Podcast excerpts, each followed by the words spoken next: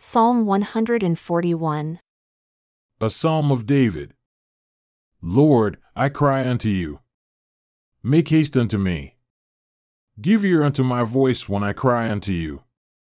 Let my prayer be set forth before you as incense, and the lifting up of my hands as the evening sacrifice. Set a watch, O Lord, before my mouth, keep the door of my lips.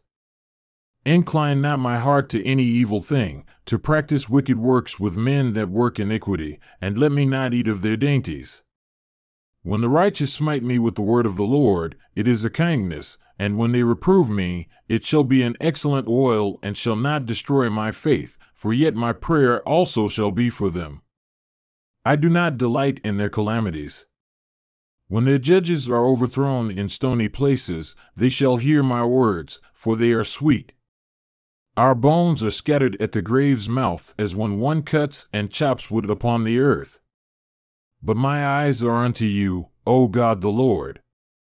In you is my trust. Leave not my soul destitute.